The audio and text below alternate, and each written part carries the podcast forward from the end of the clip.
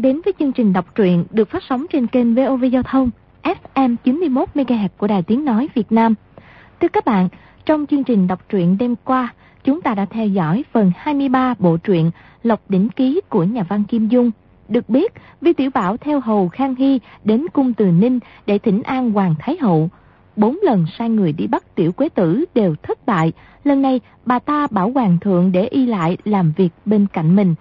Khang Hy ra về, Vi Tiểu Bảo được giao cho cung nữ già tên Liễu Yến, võ công rất cao cường, quản thúc, hành hạ. Ở trong tay Thái Hậu, kiểu này chắc khó đường sống.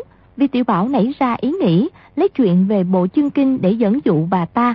Thế là Vi Tiểu Bảo ngạo nghễ tuyên bố đã thu thập được Phó Tổng quản thị vệ Thủy Đống và y có giao nộp bộ tứ thập nhị chương kinh. Thái hậu cho ngưng tra tấn, bảo Liễu Yến áp tải Vi Tiểu Bảo đi lấy kinh về nộp. Bà ta tin tưởng vào bản lĩnh của Liễu Yến thì y không tài nào chạy thoát được. Y đưa cung nữ kia về thượng thiện phòng. Trong lúc mở khóa cửa, Vi Tiểu Bảo cố tạo tiếng động và tranh cãi mấy câu cho tiểu quận chúa và Phương Di biết tình hình mà đối phó. Và cơ hội mở ra khi Vi Tiểu Bảo vào trốn tuốt trong gầm giường. Liễu Yến bò vào để lôi y ra. Thế là Phương Di và một kiếm bình ngồi trên giường chỉ việc đâm kiếm xuống. Y thị hồn lìa khỏi xác. Mối nguy từ Hoàng Thái Hậu chưa phải đã chấm dứt. Và như vậy, Vi Tiểu Bảo còn phải đối phó với những điều gì nữa. Mời quý vị và các bạn đón theo dõi phần đọc truyện tiếp sau đây sẽ rõ.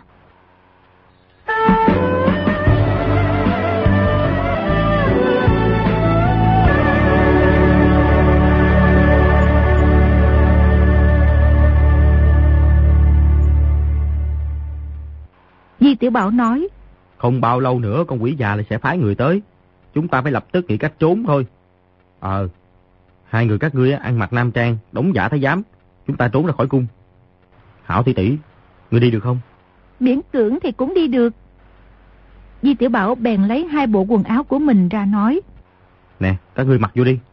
y kéo sát liệu yến dưới gầm giường ra, nhặt lại thanh chủy thủ, rắc một ít quá thi phấn vào cái xác, rồi dội vàng lấy ngân phiếu, kim phiếu, châu ngọc, hai bộ tứ thập nhị chương kinh và bí quyết võ công của sư phụ gói vào bao phục. Một gói mông hãng dược lớn và bình quá thi phấn tự nhiên cũng mang theo. Một kiếm bình mặc quần áo xong, bước xuống giường trước. Di Tiểu Bảo khen. Tiểu thái giám này tuấn tú thiệt nghe. Để ta tết biếm tóc cho ngươi. Qua một lúc, Phương Di cũng bước xuống giường. Nàng hơi cao hơn Di Tiểu Bảo, mặc quần áo của y khá chật, không vừa với người. Vừa so vào gương, nhịn không được vì cười. Một kiếm bình cười nói. Để y tết biến tóc cho ta, ta tết biến tóc cho sư tỷ. Di Tiểu Bảo cầm mái tóc dài của một kiếm bình, tết bừa thành một cái biếm tóc lớn. Một kiếm bình soi gương nói. Trời ơi, như vậy khó coi lắm, để ta tết lại. Bây giờ không kịp tết lại. Hiện trời đã tối, không ra khỏi cung được. Chúng ta phải tìm một nơi nào đó ẩn núp trước. Sáng sớm ngày mai sẽ trốn ra khỏi cung. Con... Thái hậu không phải người canh giữ chặt ở các cửa cung hả? Cũng chỉ đành đi được bước nào hay bước ấy. Nghĩ tới văn phòng ngày trước tỷ võ đấu vật với Khang Hy 10 phần trắng vẻ. Trước này không có người thứ ba bước vào, lập tức đỡ hai người đi ra khỏi phòng. Một kiếm bình bị gãy chân, rút cái then cửa chống xuống đất làm gậy. Phương Di đi một bước thì ngực đau buốt lên. Di tử bảo tay phải ôm hông nàng, nửa đỡ nửa ôm, đi về phía trước. May mà trời đã tối, y lại toàn chọn đường vắng để đi. Gặp phải mấy thái giám không quen biết, cũng không ai để ý. Vào tới trong phòng, ba người đều thở phào. Di tiểu Bảo quay người đóng chặt cửa phòng, đỡ Phương Di ngồi xuống ghế. Bóng đêm càng dày, lúc đầu ba người còn nhìn thấy mặt mũi nhau. Về sau thì chỉ thấy bóng người mờ mờ. Mộc Kiếm Bình chê Di tiểu Bảo tết biếm tóc không đẹp, bèn tháo ra tết lại. Phương Di vuốt vuốt biếm tóc của mình, chợt khẽ a lên một tiếng. Di tiểu Bảo hạ giọng hỏi. Chuyện gì vậy? Không có chuyện gì, ta làm rơi mất cái thoa. À, phải rồi, lúc ta cởi biếm tóc của ngươi, đặt cái thoa ấy lên bàn, tết biếm tóc xong, lại quên cắm vào cho ngươi. Thật tệ quá, đó là lưu sư ca tặng ngươi phải không? Một cái thoa thì có hề gì đâu. Di tiểu Bảo tuy nghe nàng nói không hề gì, nhưng trong giọng nói thì vô cùng tiếc rẻ, nghĩ thầm. Làm người tốt á, thì phải làm tới cùng. Mình cứ rón rén ra lấy về cho cô ta. Lúc ấy cũng không nói ra, qua một lúc mới nói. Đói quá rồi, chờ đến sáng chị em không có sức mà đi á. Để ta đi tìm cái gì ăn nữa. Cố về mau nha. Được rồi. Rồi bước ra cạnh cửa, lắng tai nghe ngóng, thấy bên ngoài không có ai, liền mở cửa bước ra. Y đảo chân về chỗ ở, sợ Thái Hậu đã phái người tới canh giữ, bèn dòng ra sau nhà, nghe ngóng hồi lâu, biết chắc trong ngoài phòng không có ai, mới mở cửa sổ leo vào phòng. Lúc ấy ánh trăng chênh chết chiếu xuống, thấy trên bàn quả nhiên có một cái thoa. Cái thoa này làm rất thô, nhiều lắm cũng chỉ một hai đồng cân bạc, nghĩ thầm. Chu nhất chu nghèo mà, lại tặng Phương cô nương món lễ vật, không ra gì thế này. Bèn nhổ một bãi nước bọt lên chiếc thoa, bỏ vào túi áo, mò trong mớ hộp thiết, vỏ tre, học tủ đầu giường, quơ vào mấy món bánh trái điểm tâm, gói cả vào hộp giấy, cho vào bọc. Đang định leo qua cửa sổ ra ngoài, chợt thấy ở đầu giường có một đôi hài theo hoa màu đỏ. Trong mỗi chiếc vẫn còn một bàn chân. Di tiểu Bảo hoảng sợ nhảy dựng lên, dưới ánh trăng nhàn nhạt, thấy hai cái bàn chân bị đứt mang hai chiếc hài theo màu đỏ tươi, rất là đáng sợ. Y lập tức hiểu ra, lúc xác Liễu yến bị quá thi phấn tiêu hủy, mặt đất dưới giường không phẳng, cái xác quá thành nước vàng chảy vào gầm giường, còn lại hai bàn chân chưa tiêu. Y quay người qua, định đá hai bàn chân vào vũng nước vàng, nhưng nước vàng đã khô. Bình quá thi phấn lại gói trong bao phục để ở chỗ Phương Di và một kiếm bình. Xoay chuyển ý nghĩ, chợt nổi ý trẻ thơ. Lão tử lần này đã khỏi cung, không bao giờ gặp lại Thái hậu. Lão tử cứ đem hai cái bàn chân vào trong phòng thị, dọa cho thị sợ chết dở. Bèn lấy một cái áo trường sam, gói hai cái chân mang hài vào, buộc lại thật chặt, leo ra ngoài cửa sổ, đón rén mò tới cung từ ninh.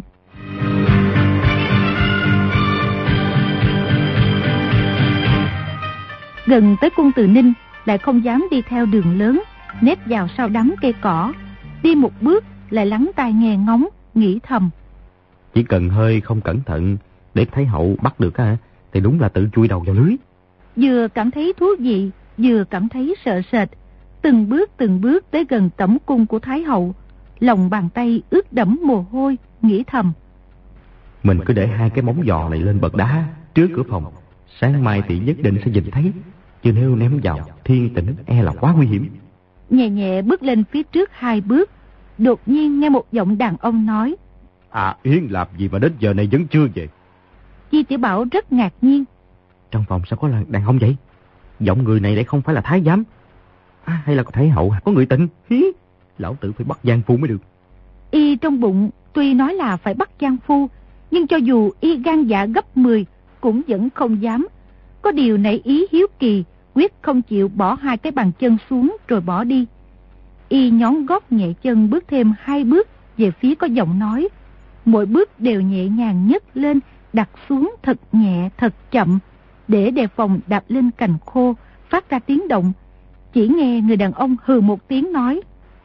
Chỉ sợ sự tịch có biến. Người đã biết thằng tiểu quỷ ấy mười phần lương lẽo, tại sao lại để một mình A Yến mang y đi?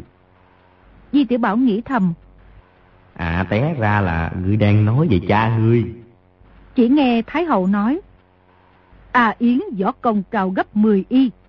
Người lại cơ cảnh, đề phòng từng bước. Làm sao xảy ra chuyện gì được? Có quá nữa là bộ kinh thư ấy cất giấu ở xa A Yến áp giải thằng tiểu quỷ ấy đi lấy. Nếu lấy được kinh thư tự nhiên là tốt. Nếu không... Người này giọng nói nghiêm khắc, nói chuyện với Thái Hậu như thế, quả thật cực kỳ vô lễ. Di Tiểu Bảo càng lúc càng kỳ quái. Trong thiên hạ có ai có thể ăn nói với thị như vậy ta? Chẳng lẽ lão hoàng đế trên núi ngũ đại trở về? Nghĩ tới việc hoàng đế thuận trị về cung, vô cùng phấn khích. Nghĩ thầm, nhất định sẽ có trò vui sắp diễn ra. Kỳ quái là ở chỗ, chung quanh đó lại không có cung nữ thái giám nào, dường như đều bị Thái Hậu đuổi ra. Nghe Thái Hậu nói, Người biết ta đã hết sức mà làm, thân phận của ta thế này, không thể đích thân áp giải tên tiểu thái giám ấy, đi tới đi lui trong cung được. Ta bước ra khỏi từ ninh cung một bước, thì cung nữ thái giám đi theo một chuỗi. Làm sao làm việc? Ngươi không thể chờ đến lúc trời tối áp giải y đi sao? Nếu không thì báo cho ta biết, để ta áp giải y đi lấy kinh thư. Ta lại không dám làm phiền ngươi. Ngươi ở đây thì không thể để lộ một chút dấu vết nào.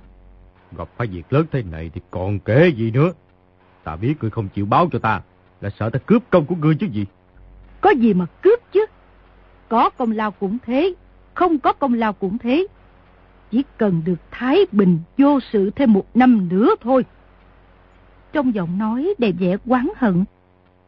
Nếu Di Tiểu Bảo không nhận ra rõ ràng giọng nói của Thái Hậu, nhất định sẽ cho rằng là một cung nữ già ấm ức vì bị người ta trách móc. Hai người này đều hạ giọng nói chuyện rất khẽ, nhưng khoảng cách đã gần. Trong đêm vắng lại không có tiếng động gì khác, quyết không có chuyện nghe lầm. Nghe hai người họ nói cướp công gì đó, như vậy rõ ràng người đàn ông kia không phải là hoàng đế thuận trị. Y lòng hiếu kỳ lại càng không sao đè nén, từ từ bò tới cạnh cửa sổ, nhìn vào khe cửa, lối đứng ngoài cửa sổ nhìn trộm vào này. Y đã luyện tập rất thành thạo từ lúc còn nhỏ trong lệ xuân diện, nghĩ thầm. Trước đây mình ờ, nhìn trộm bọn ung dịch đùa giỡn với má, hôm nay lại nhìn trộm Thái Hậu tiếp khách. Chỉ thấy Thái Hậu ngồi nghiêng nghiêng trên ghế, một cung nữ hai tay chấp sau lưng, đi qua đi lại trong phòng. Ngoài ra không có ai khác, bèn nghĩ thầm. Người đàn ông kia đi đâu rồi ta? Chỉ thấy cung nữ kia quay lại nói. Không chờ nữa, ta phải đi xem sao. Thị vừa mở miệng, Di Tiểu Bảo giật nảy mình. Té ra cung nữ ấy nói giọng đàn ông, mới rồi đã nghe thì nói chuyện. Di Tiểu Bảo ngoài cửa sổ chỉ thấy ngực chứ không nhìn thấy mặt thị. Thái hậu nói, ta và ngươi cùng đi. Cung nữ kia cười nhạt nói, Ngươi vẫn không yên tâm à? Có gì không yên tâm chứ? Ta ngờ A Yến có chuyện gì lạ. Hai người chúng ta liên thủ thì cũng dễ chế phục. Chuyện đó không có thể không đề phòng. Đừng để lật thuyền trong ngòi cạn. Vậy thì đi thôi. Thái hậu gật gật đầu, bước tới gần giường, dỡ nệm lên, lại lật một tấm dáng giường lên. Dưới ánh nến thanh quang chớp lên, trong tay đã có thêm một thanh đoạn kiếm. Trà thanh đoạn kiếm vào vỏ, cho vào bọc. Di tử Bảo nghĩ thầm. Té ra trên giường Thái hậu còn có cơ quan, thì nhất định là sợ người ta hành thích, nên đoạn kiếm không cho vào vỏ. Chỉ cần quờ tay một cái, cầm lấy kiếm là có thể giết được, không cần rút ra khỏi vỏ. Lúc muôn phần nguy cấp thì không thể chậm một chớp mắt.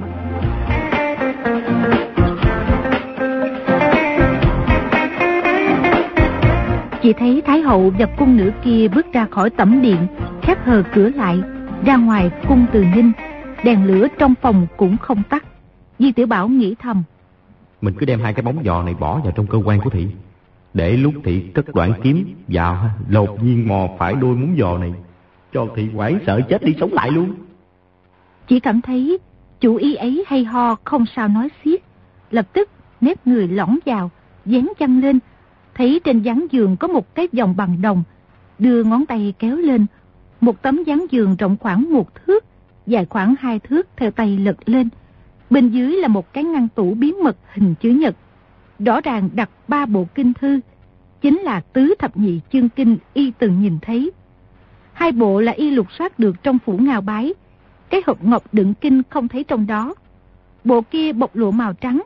Đêm trước, nghe Hải Lão Công nói chuyện với Thái Hậu, nói hoàng đế thuận trị, ban cho Đổng Ngạc Phi một bộ kinh thư. Chắc là Thái Hậu giết Đổng Ngạc Phi xong, đã chiếm làm của mình. Di Tiểu Bảo cảm mừng nghĩ thầm. Mấy bộ kinh thư này không biết dùng vào việc cái gì ta. Mà mọi người đều coi trọng vậy. Lão tử phen này cứ thuận tay dắt dê, cho Thái Hậu uất ức và chết luôn. Lập tức lấy ba bộ kinh thư ra, cho vào trong bọc, trút hai bàn chân của Liễu Yến trong chiếc áo trường sam vào học tủ bí mật, đậy tấm dán lại, trải nệm lại như cũ, đá chiếc áo trường sam vào gầm giường. Đang định xoay người quay ra, chợt nghe két một tiếng, có người đẩy cửa bước vào. Lần này quả thật là y quảng sợ, mất hết hồn vía. Không ngờ Thái Hậu và cung nữ kia trở về nhanh như vậy, cũng không kịp nghĩ ngợi gì, chuối đầu một cái, chui luôn vào gầm giường. Trong lòng chỉ thầm kêu khổ, chỉ mong là Thái Hậu bỏ quên vật gì đó, trở về để lấy rồi đi ra, để tìm mình. Lại mong vật mà thị bỏ quên, hoàn toàn không phải để trong cái hộp tủ bí mật dưới chăn. Chỉ nghe tiếng bước chân gian lên rất nhẹ rất nhanh, một người lẻn vào, lại là một phụ nữ, chân mang một đôi hài màu xanh nhạt, quần cũng màu xanh nhạt. Nhìn chiếc quần thì là một cung nữ, nghĩ thầm. Té ra thì cung nữ hầu hạ Thái Hậu, người này biết võ công không phải là nhụy sơ.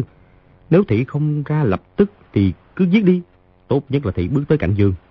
Rồi nhẹ nhàng rút chủy thủ ra, chỉ chờ cung nữ kia tới gần giường, sẽ một đao từ dưới đâm lên, đâm vào bụng dưới thị, bảo đảm thì sẽ mất mạng mà không hiểu tại sao. Chỉ nghe cô ta mở hộp bàn, mở cửa tủ, lục lọi các thức, đang tìm vật gì đó. Nhưng Thủy chung vẫn không bước tới cạnh giường, lại nghe mấy tiếng soàn soạt. Dùng vật gì đó sắc bén đặt hai cái rương ra, Di Tiểu Bảo giật nảy mình. Người này không phải là cung nữ bình thường, là vào phòng Thái Hậu ăn trộm. Chẳng lẽ là tới trộm tứ thập nhị chữ kinh? Trong tay thị đã có bao kiếm, xem ra võ công cũng không thua kém lão tử bao nhiêu. Nếu mình chui ra, thì đừng nói là giết thị, chỉ sợ bị thị giết chứ. Nghe người đàn bà kia lục lọi trong rương một hồi, lại đặt ba chiếc rương ở đầu phía tây tìm kiếm. Di Tiểu Bảo trong lòng không ngừng rủa thầm. Người mà không chịu đi con quỷ giả sẽ về đó nghe. Người mất mạng không sao, mà làm liên lụy cho Phi Tiểu Bảo ta chầu trời với ngươi thì thể diện của ngươi không khỏi quá lớn. Người đàn bà kia không tìm được vật gì đó, tự hồ mười phần sốt ruột, lục lọi trong rương càng mau lẹ. Di Tiểu Bảo định đầu hàng. Chẳng bằng dứt kinh thư ra cho thị, để thị đi cho xong. Đúng lúc ấy, ngoài cửa có tiếng bước chân, chỉ nghe Thái Hậu hạ giọng nói. Ta nói nhất định là Liễu Yến lấy được kinh thư, một mình bỏ đi rồi. Người đàn bà kia nghe thấy tiếng người, đã không kịp bỏ chạy, nhảy luôn vào tủ quần áo, đóng cửa tủ lại. Cung nữ nói giọng đàn ông kia nói. Quả thật ngươi sai Liễu Yến đi lấy kinh thư phải không? Làm sao ta biết được câu ấy của ngươi không phải là giả chứ? Ngươi nói cái gì? Ta không sai Liễu Yến đi lấy kinh thư à? Vậy ta muốn thị đi làm gì? Ta làm sao biết được là ngươi dở trò ma gì? Biết đâu ngươi muốn trừ khử cái đinh trong mắt giết chết Liễu Yến rồi. Hừ, uống cho ngươi làm sư huynh mà lại nói những lời không có đầu óc như vậy. Liễu Yến là sư muội của ta, ta làm sao có gan như vậy? Người vốn to gan, thủ đoạn tàn độc, chuyện gì lại không làm được? Hai người trò chuyện rất nhỏ, nhưng trong đêm vắng nghe thấy rất rõ. Di Tiểu Bảo nghe Thái Hậu gọi cung nữ kia là sư huynh, mà Liễu Yến lại là sư muội của thị, càng nghe càng ngạc nhiên. Hai người bọn họ trong lúc trò chuyện đã bước vào phòng, vừa thấy rương hòm trong phòng lật úp, đồ vật dương giải trên mặt đất, cùng quảng sợ a lên một tiếng. Thái hậu kêu lên, có người tới trộm kinh thư. Rồi chạy tới cạnh giường, dỡ tấm nệm lên, kéo vắn giường ra, thấy kinh thư đã không còn đó, kêu lên, trời ơi! Kế đó nhìn thấy hai bàn chân của Liễu Yến, quảng sợ nói, cái gì thế này? Cung nữ kia đưa tay vào cầm ra, nói, là bàn chân nữ nhân. Đây là Liễu Yến, thì thì bị người ta hại chết rồi. Lời ta nói không sai chứ hả? Cái gì mà nói không sai? Chỗ cất dấu kinh thư bí mật này trong thiên hạ chỉ có một mình ngươi biết. Nếu liễu sư muội không bị ngươi giết, tại sao hai bàn chân của thị lại ở trong này? Bây giờ mà còn nói bậy ở đây hả? Người ăn trộm kinh chắc chưa đi xa. Chúng ta đuổi theo mau. Không sai. Biết đâu người này vẫn còn đang ở trong cung tự ninh. Người không phải là tự mình dở trò đấy chứ. Thái hậu không trả lời, quay người lại nhìn nhìn vào tủ quần áo, từng bước tiến tới, tựa hồ nghi ngờ trong tủ. Di tiểu Bảo tim đập như muốn giọt ra khỏi lòng ngực, ánh nến lay động, chiếu lên thanh kiếm chớp chớp, loang loáng trên mặt đất, đoán Thái hậu tay trái mở cửa tủ, tay phải đã cầm kiếm chuẩn bị đâm vào. Cung nữ trong tủ kia, ắt không sao tránh được. Nhìn thấy Thái hậu lại sải chân bước tới, còn cách cái tủ không đầy hai thước. Đột nhiên ào một tiếng, cái tủ áo đổ thẳng xuống thị, đè vào Thái Hậu. Thái Hậu bị bất ngờ, dội vàng nhảy ra phía sau. Trong tủ áo bay ra một đống quần áo, chụp lên đầu bà ta. Thái Hậu dội giơ tay giật xuống, lại có một đống quần áo ném tới, chỉ nghe bà ta la thảm một tiếng. Trong đống quần áo có một thanh đoạn đao, máu chảy ròng ròng rút ra. Nguyên là trong đống quần áo lại có người, cô nữ kia trong tủ áo ném quần áo ra, khiến Thái hậu tay chân luống cuốn, nên một đòn là đánh trúng. Cung nữ nói giọng đàn ông kia, Lúc đầu dường như ngẩn ra nhìn, đến khi nghe tiếng Thái Hậu la thảm mới dung chưởng đánh vào đống quần áo. Di Tiểu Bảo thấy đống quần áo mau lẹ tung ra, cung nữ áo xanh kia trong đống quần áo nhảy bật lên, tay cầm thanh đoạn đao đẫm máu, nhảy sổ vào cung nữ nói giọng đàn ông. Cung nữ nói giọng đàn ông kia dung chưởng đánh ra, cung nữ áo xanh nghiêng người tránh qua, rồi lập tức nhảy sổ vào địch nhân. Di Tiểu Bảo dưới gầm giường chỉ thấy bốn bàn chân của hai người. Cung nữ nói giọng đàn ông mang tất màu xám, đi hài bằng đoạn đen. Hai bàn chân đi hài xanh lui tới mau lẹ. Hai bàn chân đi hài đen chỉ thỉnh thoảng bước lên một bước, lui lại một bước. Hai người đánh nhau rất kịch liệt, nhưng không nghe tiếng binh khí chạm nhau. Rõ ràng cung nữ nói giọng đàn ông kia không có binh khí. Di tiểu Bảo nghiêng mắt nhìn qua Thái Hậu, chỉ thấy bà ta nằm dưới đất, không hề động đậy, rõ ràng đã chết. Chỉ nghe trưởng phong ào ào, đánh nhau một lúc, đột nhiên trước mắt tối lại, đã có một ngọn nến trên ba cái giá nến bị trưởng phong quạt tắt. Di tiểu Bảo nghĩ thầm. Còn hai ngọn nến kia mau mau tắt đi, để ta nhân bóng đêm mà đào tẩu. Ào một tiếng, trưởng phong đánh ra, lại quạt tắt một ngọn nến. Hai cung nữ chỉ đánh thầm, không ai lên tiếng nói gì. Tự hồ sợ làm kinh động người ngoài. Trong cung tự ninh vốn rất đồng thái giám cung nữ. Náo loạn một lúc lâu thế này, lẽ ra đã phải có người qua xem. Nhưng rõ ràng họ đã được nghiêm lệnh của Thái Hậu. Không được gọi thì không ai dám bước vào nhìn trộm. Chỉ nghe tiếng chát chát vang lên, bàn ghế vỡ nát bay tung. Di tiểu Bảo trong lòng thầm quảng sợ. Cung nữ giọng nói đàn ông này e là võ công rất là cao cường nè. Trưởng phong quét qua mà đánh dở nát các bàn ghế. Đột nhiên có một tiếng la khe khẽ, bạch quang chớp lên. Kế đó soạt một tiếng. Tựa hồ, cung nữ áo xanh binh khí tung ra khỏi tay, bay lên cắm vào nóc phòng. Kế đó hai người cùng ngã xuống đất, níu kéo nhau thành một khối. Nãy giờ Di Tiểu Bảo nhìn thấy rất rõ ràng, chỉ thấy hai người thi triển cầm nã thủ pháp đánh đỡ trong phạm vi dài thước vuông, chiêu số cực kỳ hung hiểm. Y và những võ công khác thì hiểu biết có hạn, nhưng về cầm nã thủ pháp đã luyện khá lâu. Từng ngày chiết giải với Khang Hy, thấy hai cung nữ ra chiêu cực mau, ra tay tàn độc, móc mắt, dặn lưng, bẻ cổ, bóp họng, điểm quyệt, triệt mạch, móc cổ tay, thúc khuỷu tay, không chiêu nào không đánh vào chỗ yếu hại.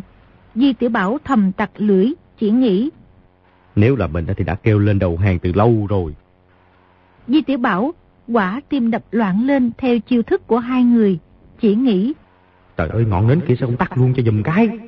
Y biết rõ hai người đang đánh nhau quyết liệt, cho dù y hiên ngang từ gầm giường bò ra, hiên ngang đi ra cửa, thì hai cung nữ này cũng chỉ có cách kinh ngạc, chứ không ai rảnh mà ra tay cản trở, nhưng vẫn không dám. Đột nhiên ánh lửa tạt đi, một giọng đàn bà hự khẽ một tiếng, ánh nến sáng lên, chỉ thấy cung nữ áo xám đang đè chặt cung nữ áo xanh xuống, Khỉu tay phải đè ngang yết hầu cung nữ áo xanh. Tay trái cung nữ áo xanh bị địch nhân gạt ra ngoài, rất khó tấn công. Tay phải móc đánh điểm chém. Liên tiếp ra chiêu đều bị tay trái của đối phương quá giải. Cổ họng bị đè chặt, hơi thở khó khăn. Chiêu số trên tay phải chậm dần, hai chân đá loạn lên. Trong chớp mắt sẽ bị địch nhân siết cổ chết ngạt. Di Tiểu Bảo nghĩ thầm. Cung nữ áo xám. Siết chết đối thủ xong nhất định sẽ thọ đầu vào gầm giường tìm kinh thư. Di Tiểu Bảo sẽ biến thành Di Tử Bảo thôi. Lúc ấy không kịp nghĩ kỹ, lập tức chui ra khỏi gầm giường, dung tay xuống đao đâm một nhát vào bố tâm cung nữ áo xám. Thuận thế hất thanh chủy thủ lên một cái, đạch ra một vết thương dài, rồi lập tức nhảy ra. Cung nữ áo xám bật tiếng là lớn, bật dậy, nhảy sổ tới, hai tay chụp xuống gáy Di Tiểu Bảo, dùng sức siết chặt. Di Tiểu Bảo bị thị bóp lè lưỡi, trước mắt tối sầm, cung nữ áo xanh phi thân nhảy tới, chướng phải chém mạnh vào cổ phải cung nữ áo xám. Kế đó, tay trái nắm biếm tóc của thị giật mạnh về phía sau. Đột nhiên trên tay nhẹ bỏng, đã kéo hết mớ tóc trên đầu thị lên, lộ ra một cái đầu trọc, té ra là tóc giả. Đúng lúc ấy, cung nữ áo xám buông Di Tiểu Bảo ra, đầu lắc lư mấy cái, ngã giật xuống đất. Máu tươi trên lưng phun ra như suối, đã thấy không còn sống nữa. cung nữ áo xanh thở hổn hển nói. Đa tạ tiểu công công đã cứu mạng ta. Di tiểu bảo gật gật đầu, còn chưa định thần, đưa tay vỗ vỗ lên gáy, tay trái chỉ vào cung nữ áo xám đầu trọc nói. Thị, thị... Cung nữ áo xanh nói. Người này là đàn ông cải trang phụ nữ, trà trộn vào hoàng cung. Đột nhiên ngoài cửa có người la lớn. Người đâu? Người đâu có thích khách? Âm thanh eo éo là một thái giám. Cung nữ áo xanh tay phải nắm chặt Di Tiểu Bảo, phá cửa sổ giọt ra. Tay trái dùng lên, phục một tiếng. Kế đó có một tiếng la thảm. Thái giám kia bị trúng ám khí, ngã lăn xuống đất. Cung nữ áo xanh tay trái nhấc hông Di Tiểu Bảo lên cho y nằm ngang, chạy mau về phía bắc, qua Tây Tam Sở, vào cửa dưỡng qua. Di Tiểu Bảo lúc ấy đã cao lớn hơn nhiều so với lúc mới vào cung, cũng nặng hơn nhiều. Cung nữ áo xanh này cũng cao bằng y, thân hình mảnh khảnh, nhưng nhất y đảo chân chạy mau, vẫn như nhất trẻ con, không tốn chút sức lực. Di Tiểu Bảo khen, hảo bản lĩnh. Cung nữ kia sách y chạy theo đường nhỏ, dòng qua vũ qua cát, bảo qua điện, tới cạnh quả trường cạnh cung phúc kiến mới buông y xuống.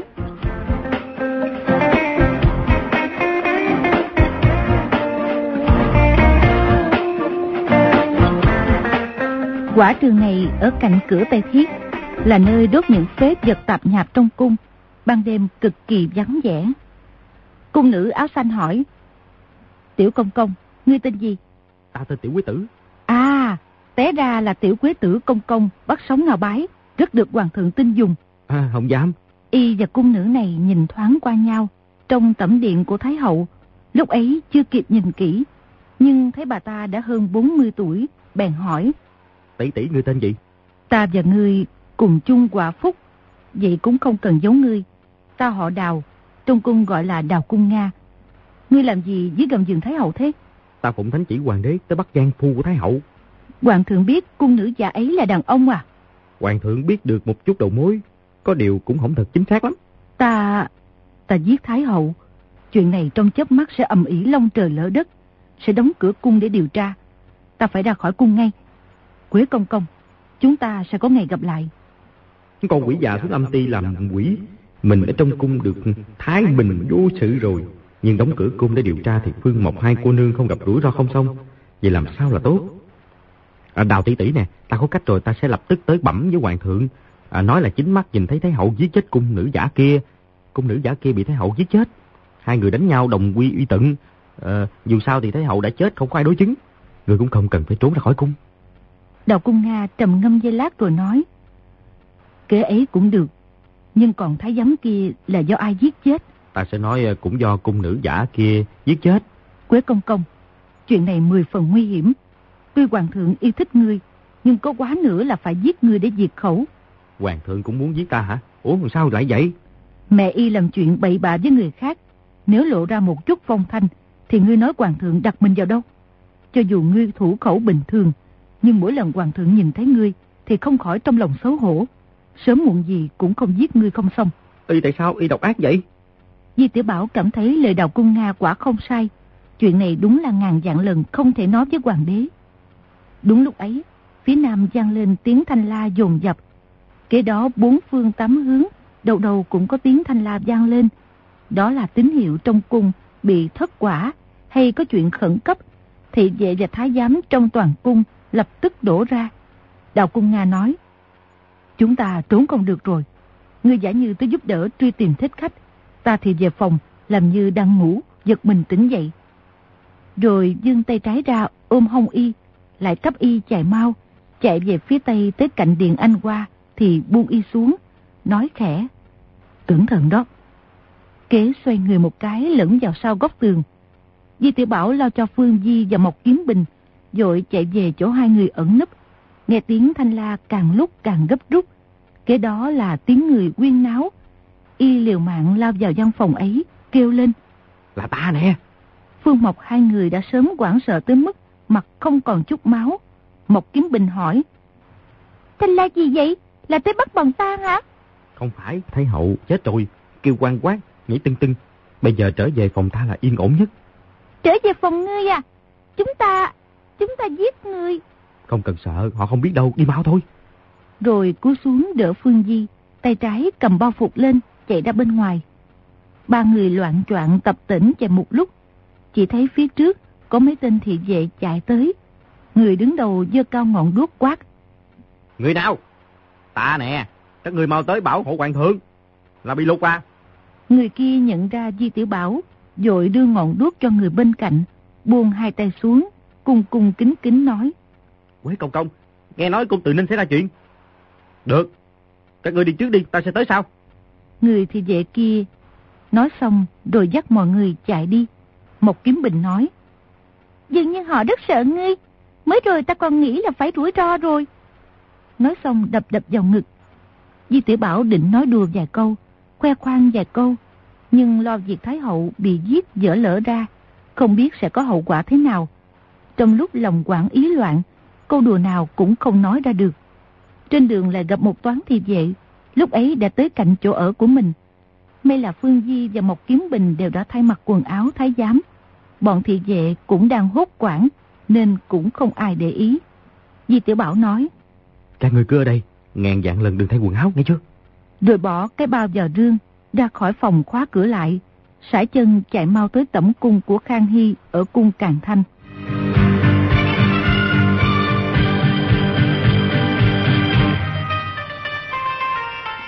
Khang Hy nghe tiếng thanh la, khoác áo trở dậy. Một thị vệ chạy vào báo, cung tự ninh xảy ra chuyện, nhưng chuyện gì thì không nói được rõ ràng. Y đang lo lắng, thế Di Tiểu Bảo bước vào rồi nói. Thái hậu yên ổn chứ, xảy ra chuyện gì vậy Thái hậu? Thái hậu bảo nô tài tối nay về ngủ, sáng mai qua cung tự ninh. Không, không, không, không ngờ trong cung xảy ra chuyện, không biết chuyện gì, nô tài bèn chạy tới xem. Ta tới tỉnh An Thái hậu, ngươi đi theo ta. Dạ. Khang Hy rất có hiếu với mẹ, không kịp mặc quần áo, khoác một chiếc trường bào, dội và bước ra, rảo bước đi mau, vừa đi vừa hỏi. Thái hậu muốn ngươi hầu hạ, tại sao ngươi lại tới chỗ ta? Nô tài nghe tiếng thanh la, lo là thích khách lại tới, chỉ lo cho hoàng thượng, vội vàng chạy tới. Đúng, đúng, đúng là đáng chết. Khang Hy vừa ra khỏi tẩm cung, bọn thái giám thị vệ tả hữu đi theo thành một đoàn đông đúc, mười mấy ngọn đèn lồng soi chung quanh. Y thấy Chi Tiểu Bảo quần áo nhào nát, đâu biết là Y từ gầm giường Thái Hậu chui ra, còn cho là Y trung thành bảo vệ cho chủ, một lòng một dạ lo lắng cho hoàng đế, không kịp thay quần áo, chạy mau tới bảo vệ, rất vui mừng cảm kích. Đi được vài trượng, hai tên thị vệ chạy tới bẩm báo. Thích khách xông vào cung Từ Ninh, giết chết một thái giám, một cung nữ. Có làm kinh động thánh giá của Thái hậu không? Đã tổng quản đã sai người dây chặt quanh cung Từ Ninh, bảo vệ Thái hậu chặt chẽ. Khang Hy lúc ấy mới hơi yên tâm. Di Tiểu Bảo nghĩ thầm. Dù y đem 10 dạng binh mã tới bảo vệ cung Từ Ninh cũng muộn rồi. Từ cung Càng Thanh qua cung Từ Ninh không xa, vòng qua điện dưỡng tâm và điện thái cực là tới. Chỉ thấy đèn đuốc chiếu sáng như ban ngày. Mấy trăm thị vệ đứng dàn thành hàng. Đừng nói là thích khách, chỉ e một con chuột cũng không lọt qua được. Đám thị vệ nhìn thấy hoàng đế, nhất tề quỳ xuống. Khang Hy xua xua tay, rảo bước vào cung. Di tiểu Bảo dán rèm cửa lên. Khang Hy bước vào cửa, chỉ thấy trong tẩm điện rương hòm đồ vật dương giải tung tóe, máu chảy đầy đất. Có hai cái xác nằm dưới đất, quảng sợ tới mức tim đập thình thịch, kêu lên. Thái hậu, Thái hậu! Trên giường có một người nói khẽ. Hoàng thượng phải không? Không cần lo lắng, ta không sao đâu. Chính là thanh âm của Thái hậu. Di tiểu Bảo vô cùng quảng sợ, nghĩ thầm. Té ra Thái hậu chưa chết. Mình làm việc đúng là hồ đồ. Lúc nãy sao không bồi thêm cho thị một kiếm? Thị không chết thì mình cũng phải chết rồi. Quay đầu nhìn lại, định co chân bỏ chạy. Nhưng thấy ngoài cửa, thị vệ đứng dày đặc. Chạy chưa được ba bước là bị người ta bắt lại ngay. Quảng sợ tới mức hai chân nhũng ra, trong đầu choáng váng như muốn ngã vật xuống. Khang Hy bước tới trước giường, nói. Thái hậu, lão nhân gia người bị quảng sợ. Hai tử bảo vệ không chu đáo. Quả thực tội nghiệp rất nặng. Bọn thị vệ ăn hại này, phải trị tội thật nặng từng tên mới được. Không, không sao đâu. Là một tên thái giám cãi nhau với quân nữ, rồi đánh nhau mà chết. Không liên can gì tới bọn thị vệ. Thái hậu thấy trong người khỏe không? Không làm kinh động tới lão nhân gia người chứ? Không đâu. Chỉ là ta tức giận mấy tên nô tài đó. Hoàng đế, ngươi về đi, bảo mọi người giải tán đi.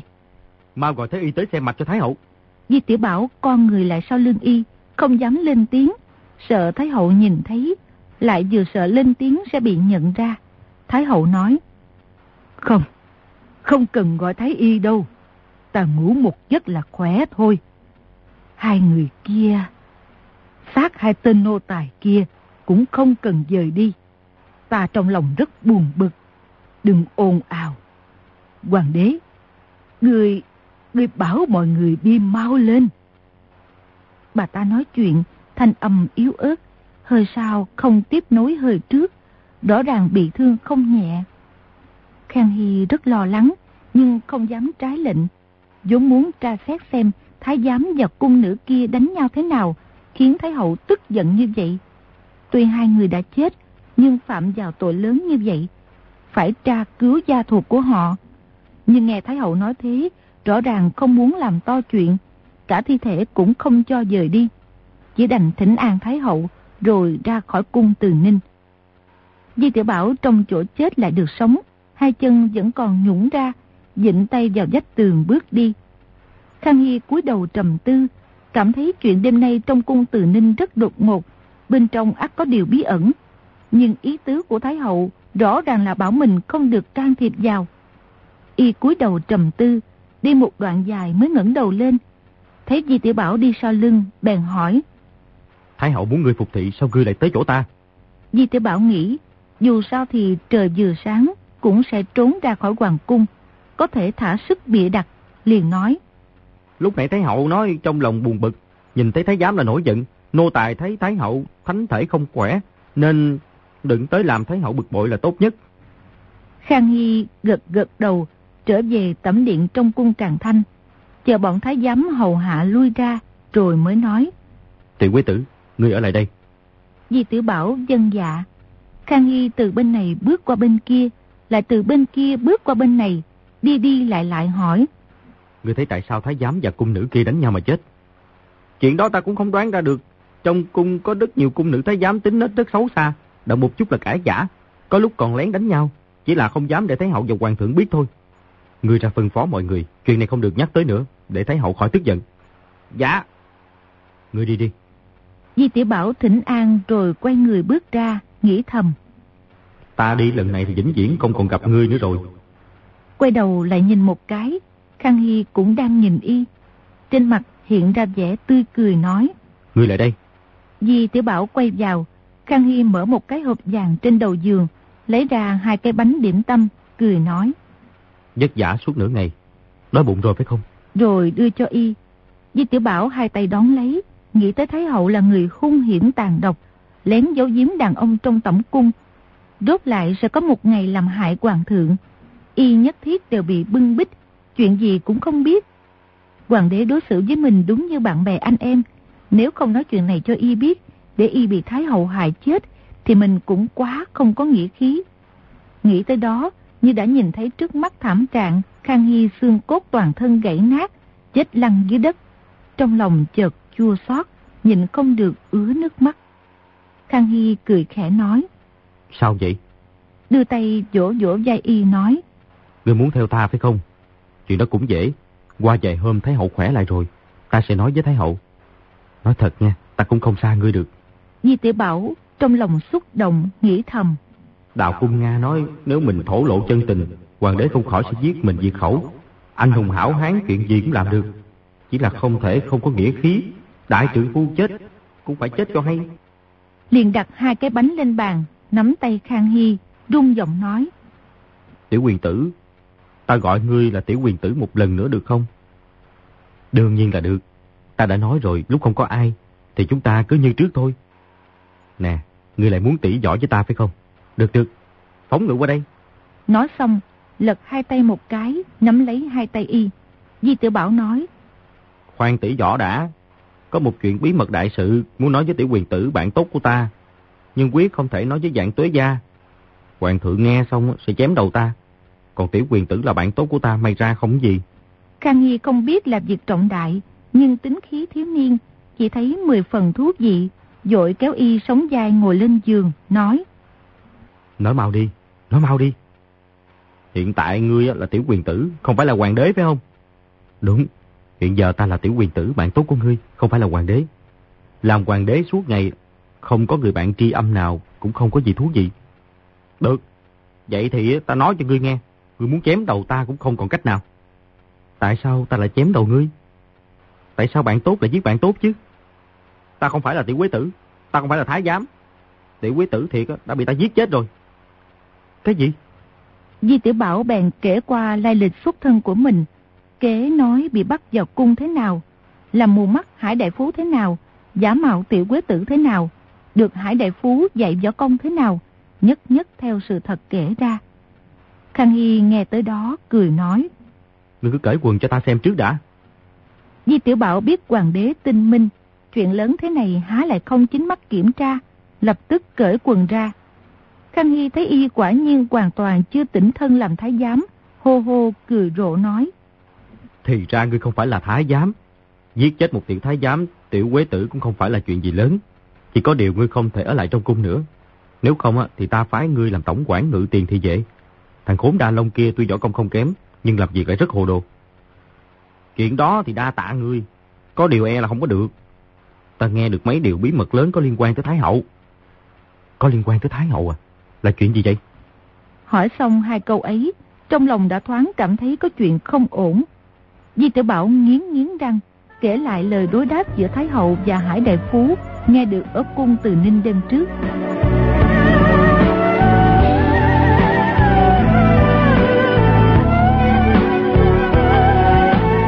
Khang Hy nghe tới việc phụ hoàng thuận trị vẫn chưa băng hà mà xuất gia ở chùa Thanh Lương trên núi Ngũ Đài, vô cùng kinh ngạc, mừng rỡ như phát điên. Y toàn thân rung lên, nắm chặt hai tay Di Tiểu Bảo, rung lên nói. Chuyện, chuyện này có thật không? Phụ hoàng ta, phụ hoàng ta còn sống trên đời sao? Quả đúng là ta nghe hai người Hải Đại Phú và Thái Hậu nói là vậy á. Khang Hy đứng phát dậy, cao giọng kêu lên. Vậy, vậy thì hay quá, hay quá. Tiểu quế tử, trời sáng là hai người chúng ta sẽ lập tức tới núi Ngũ Đài, triều kiến phụ hoàng, mời lão dân gia người về cung. Khang Hy làm vua thiên hạ, việc gì cũng muốn là được. Chuyện hối tiếc lớn nhất trong đời là phụ hoàng mất sớm. Có lúc đi ngủ nằm mơ, nhớ tới cha mẹ, nhịn không được chảy nước mắt. Lúc ấy nghe Di Tiểu Bảo nói thế, tuy vẫn không khỏi nửa tin nửa ngờ, nhưng dĩ nhiên cũng vô cùng mừng rỡ. Di Tiểu Bảo nói, Chị e là Thái Hậu muốn thôi, trước nay bà ta vẫn che giấu người, trong đó có nguyên cớ trọng đại lắm. Không sai, là nguyên cớ gì vậy? Y vừa nghe phụ thân chưa chết, nỗi vui mừng tràn ngập trong lòng. Nhưng vừa hơi ngưng thần ngẫm nghĩ, thì vô số nghiệp vấn lập tức hiện lên. Di Tiểu Bảo nói, Chuyện lớn trong cung tao không có biết chút gì đâu. Chỉ có thể kể thiệt lại lời Thái Hậu đối đáp với Hải Đại Phú cho người nghe thôi à. Phải phải, nói đi, nói mau đi. Nghe Di Tiểu Bảo nói tới việc đoan kính hoàng hậu và hiếu khang hoàng hậu bị người ta hãm hại thế nào, Khang Hy nhảy bật dậy, kêu lên. Ngươi, ngươi nói hiếu khang hoàng hậu là, là bị người ta hại chết à? Di Tiểu Bảo thấy y biến hẳn sắc mặt, hai mắt mở to, da thịt trên mặt không ngừng giật giật, không kìm được quảng sợ, rùng lên nói. Ta, ta không biết, chỉ nghe đà Hải Hải Đại Phú nói với Thái Hậu vậy thôi à. Di Tiểu Bảo trí nhớ rất tốt, thuật lại cuộc đối đáp giữa Hải Đại Phú và Thái Hậu, cả thanh điệu ngữ khí của hai người cũng bắt chước rất giống. Khang Hy ngẩn ra hồi lâu mới hỏi. Mẹ ruột ta, mẹ ruột ta là là bị người ta hại chết à? Yếu, Yếu khen hoàng hậu là là là mẹ ruột ngươi hả? Ngươi nói tiếp đi, không được bỏ sót câu nào. Trong lòng chợt chua xót, nước mắt trưng trưng. Kế đó Di Tiểu Bảo kể việc hung thủ đầu tiên dùng quá cốt miên trưởng hại chết Dinh Thân Dương, còn đoan kính hoàng hậu, rồi hại chết đoan kính hoàng hậu và Trinh Phi. Sau khi thuận trị xuất gia, lại hại chết Hiếu Khang hoàng hậu. Người tấn liệm đoan kính hoàng hậu và Trinh Phi, dân lệnh Hải Đại Phú lên núi Ngũ Đài, bẩm báo với thuận trị thế nào. Thuận trị sai Hải Đại Phú trở về Hoàng Cung điều tra thế nào. Tết diệt, Thái Hậu đối chưởng với Hải Đại Phú, y không dám nói Hải Đại Phú là bị mình giết, mà nói sau khi y bị mù không địch nổi Thái Hậu, cho nên đối chưởng bất mạng. Khang Hy định thần lại, hỏi rõ tình hình đêm ấy, truy vấn những điều y nghe được, hỏi đi hỏi lại, đoán là Di Tiểu Bảo quyết không thể bịa ra chuyện này. ngẩng đầu lên, ngẫm nghĩ một lúc rồi hỏi. Tại sao mãi đến hôm nay ngươi mới nói với ta? Chuyện này quan hệ trọng đại, ta làm sao dám nói bừa. Nhưng ta định ngày mai trốn ra khỏi hoàng cung không quay lại nữa. Nghĩ tới ngươi lẽ loi trong cung cực kỳ nguy hiểm, nên không thể giấu nữa. Tại sao ngươi định trốn ra khỏi cung? Là sợ thấy hậu hại ngươi phải không? Ta nói với ngươi nè, người cung nữ chết trong cung tự ninh tối nay á, là một người đàn ông, là sư huynh của Thái hậu đó. Cung nữ trong cung Thái hậu lại là một người đàn ông. Chuyện này tự nhiên không sao ngờ tới.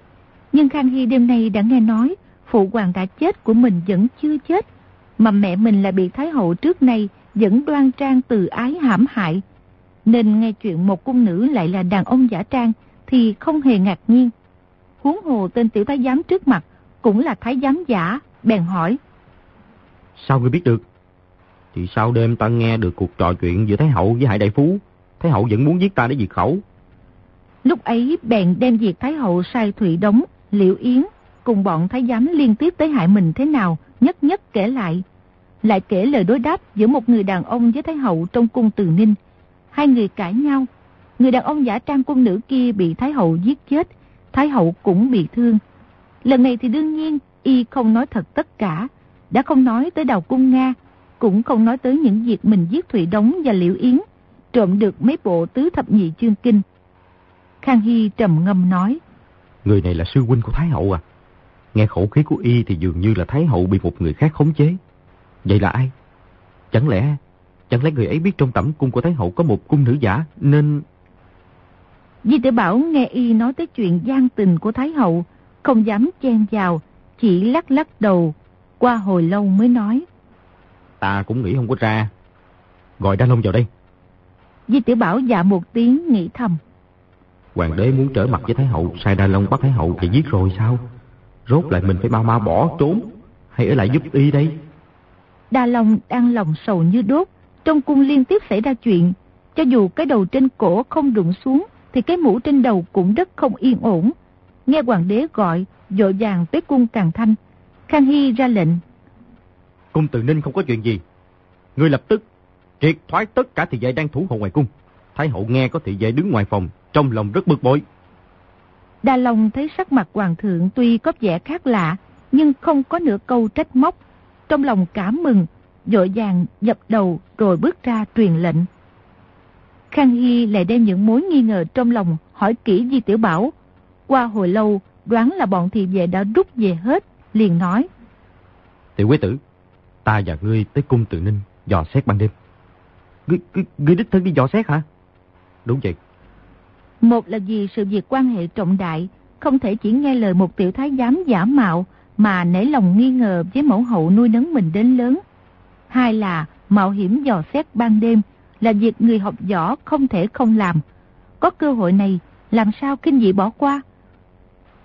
Mình là hoàng đế, không thể ra cung thử qua thân thủ, thì là một người dạ hành trong cung cũng là ít còn hơn không.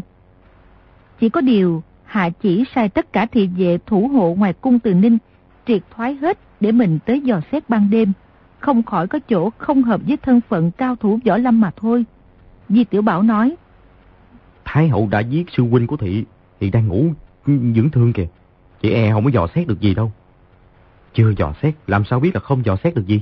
Lúc ấy bèn thay áo thường, mang hài đế mỏng, chính là trang phục dẫn mặt lúc tỉ võ với Di Tiểu Bảo trước kia. Lấy một thanh yêu đao trên đầu giường ra, dắt vào lưng, bước ra cửa nách cung Càng Thanh. Bọn thị vệ thái giám đang bảo vệ và đặt ngoài cung Càng Thanh. Vừa nhìn thấy vội vàng quỳ xuống làm lễ. Khang Hy ra lệnh. Mọi người đứng cả lên, không ai được gây ra tiếng động. Đây là thánh chỉ của hoàng đế, ai dám làm trái. Hơn 200 thị vệ và thái giám lập tức đứng yên tại chỗ, không dám động đậy một cái.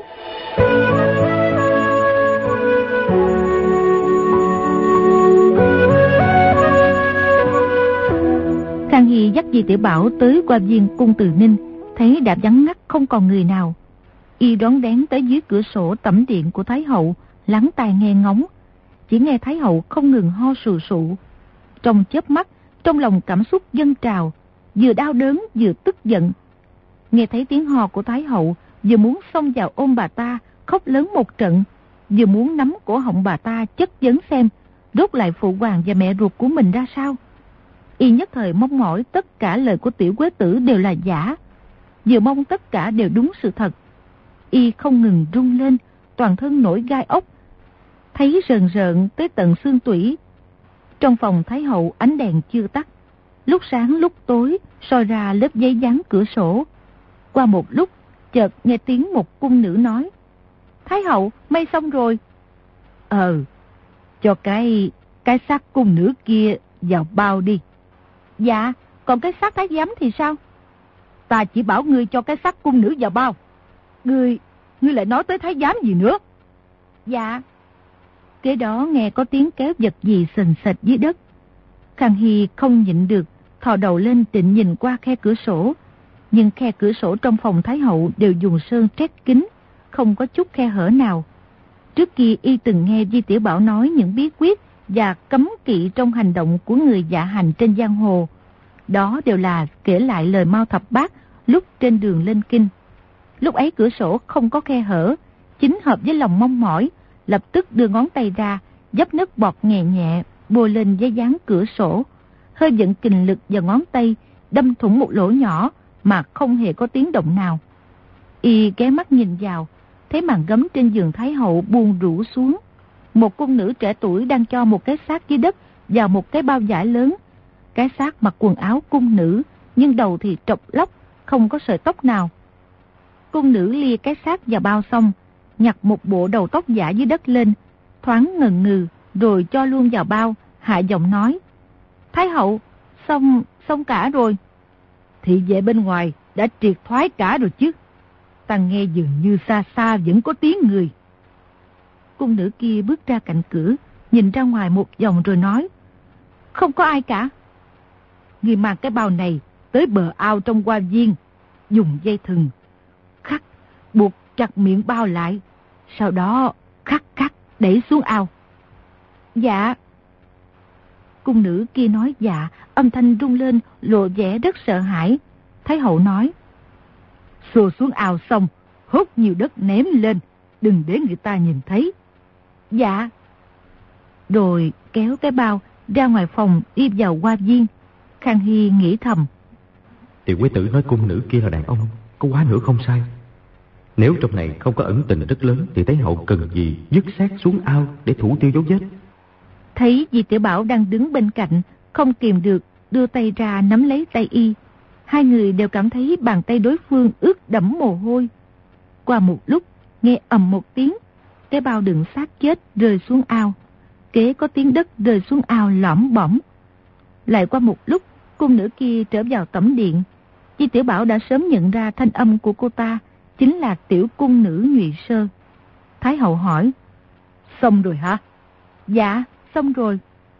Ở đây vốn có hai cái xác. Tại sao không thấy một cái đâu nữa? Sáng mai có người hỏi, thì ngươi trả lời thế nào? Nô tài, nô tài không biết gì cả. Ngươi hầu hạ ta ở đây, tại sao lại không biết gì cả? Dạ, dạ... Dạ, dạ cái gì? Nô tài thấy người cung nữ chết kia đứng lên. Té ra thị chỉ bị thương chứ chưa chết. Thị từ từ, từ từ bước ra. Lúc ấy, lúc ấy thấy hậu đang ngủ say. Nô tài không dám làm kinh động thấy hậu. Thấy cung nữ kia đi ra khỏi cung từ ninh. Không biết, không biết là đi đâu. Té ra là thế. A-di-đà Phật. Thị chưa chết. Tự mình bỏ đi. Thế thì rất hay. Đúng vậy, tạ ơn trời đất, tế ra thì chưa chết.